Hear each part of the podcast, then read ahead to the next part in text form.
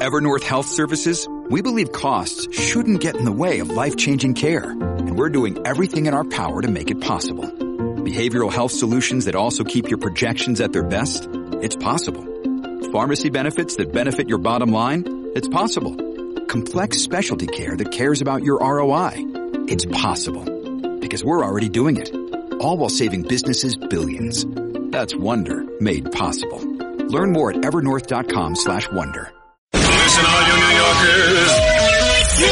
Taxi. Okay, we're looking around. This is the 77 WABC minicast. We have former UN Ambassador John Bolton, who's here on the show. And uh, Mr. Ambassador, um, I want to get your take. This is this is this is such huge news today. This is stunning. I'm sure you heard this. Iran is trying to get access to the hostages that are in Gaza because they want some in Iran. That is chilling. Well, look, Iran has been calling the shots uh, for a long time with Hamas, with Hezbollah, with other terrorist groups in the region.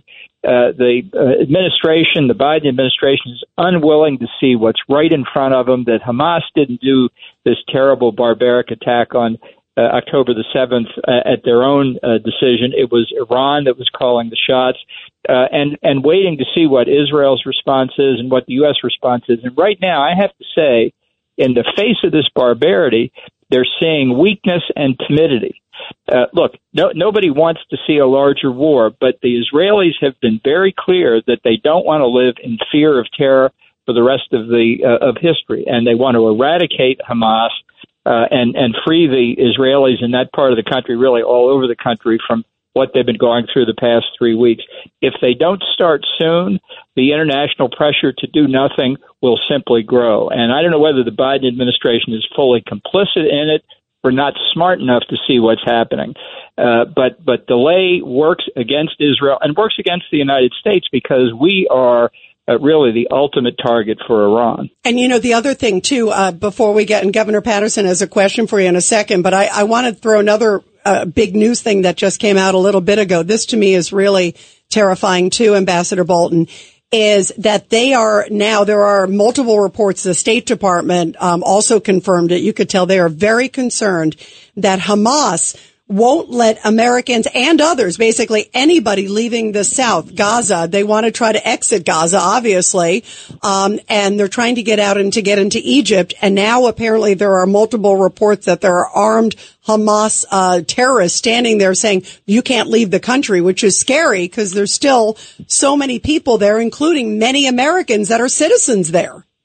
Well, this tells you all you need to know about Hamas, although after October 7, it shouldn't require this. They are using uh, uh, Palestinians, they're using American citizens, they're using the hostages, uh, and putting them at risk for their own purposes. It's totally cynical. So when people say, well, who's responsible for this, and isn't Israel going to be responsible if they go into the Gaza Strip? The answer to that's no. It's Hamas and Iran that are responsible for turning the Gaza Strip in in effect into a terrorist base.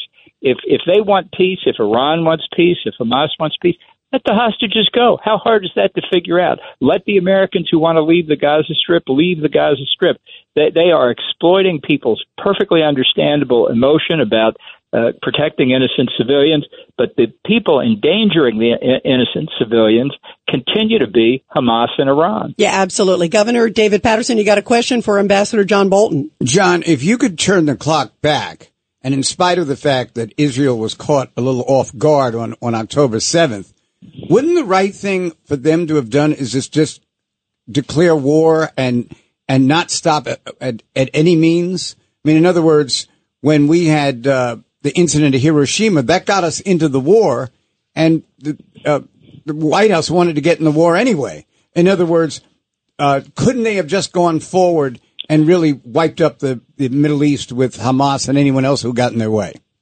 Well, they could have gone a long way toward uh, toward doing real damage to Hamas, and and that's why I think continued delay only hurts Israel in achieving that ultimate objective, and it's going right. to hurt us too because the real threat coming from Iran is that, that they haven't paid any price there at all. The mullahs uh, in Tehran are, are safer than people are in New York these days, uh, and I think in, in the Middle East in particular, they they recognize strength They talk about who's the strong horse, and and we know in the region it's Israel. But but Biden has his hand around Bibi's belt. Uh, they're not letting people go forward. It's a, it's a, it's look. It's going to be risky and it's going to be unpleasant. But if you believe that you're entitled to live free from terror, and you've been attacked like Israel's been, you have a right to defend yourself up to and including eliminating the threat of terror itself. Yeah, I agree. And, and some of these people are like, oh, ceasefire. Are you kidding me? I mean, it's like saying after 9-11, uh, ceasefire now that, uh, the terrorists got their, uh, licks in. I mean, it's exactly. stunning. And, and just to be clear, the law of war here is you can only hit legitimate military targets. I, I don't think Israel's proposing to do anything else. And you have to make sure that it's uh, militarily worthwhile if it's going to cause casualties to civilians, that the military worth of the target outweighs the the, the damage that might be done to civilian pe- to, to people and civilian structures. And that's what Israel's trying to do. War is ugly, and there will be civilians killed. Hamas started it by killing 1,400 uh, Israelis and putting their own people at risk, using them as human shields. You know, they have headquarters facilities and weapons storage facilities in the basements of hospitals, schools, mosques, uh, uh, civilian apartment buildings. All of this uh, will come out, I think, when the Israelis flush Hamas uh, out of the Gaza Strip. Mr. Ambassador, see those tunnels under the cities and how extensive they are. Mr. Ambassador, it's Judge Richard Weinberg, sir. Good to talk to you again. So if you were in the White House now or and advising the President of the United States and the, the cabinet, what would you tell them to do vis-a-vis Iran? To pay a price. And I said, I'm to be very specific. I think targets in Iran have to be destroyed. Uh, there are a lot of them that come to mind. I think some of the nuclear facilities, uh, perhaps the Quds Force headquarters, the Revolutionary Guards, uh, external force. I think that uh, could go. I think mis- uh, uh, air defense systems uh, to show how vulnerable uh, Iran is. I believe the regime in Iran is shakier than it's been at any point since it came to power uh, after the Amini murder last year. Uh, it's just really brought to the surface how unpopular the regime is. We shouldn't be coddling that regime. Uh, we should be putting all the pressure on it we can. Uh, I'm not saying that has to be today or tomorrow. Uh, Israel has its hands full with Hamas right on the ground now.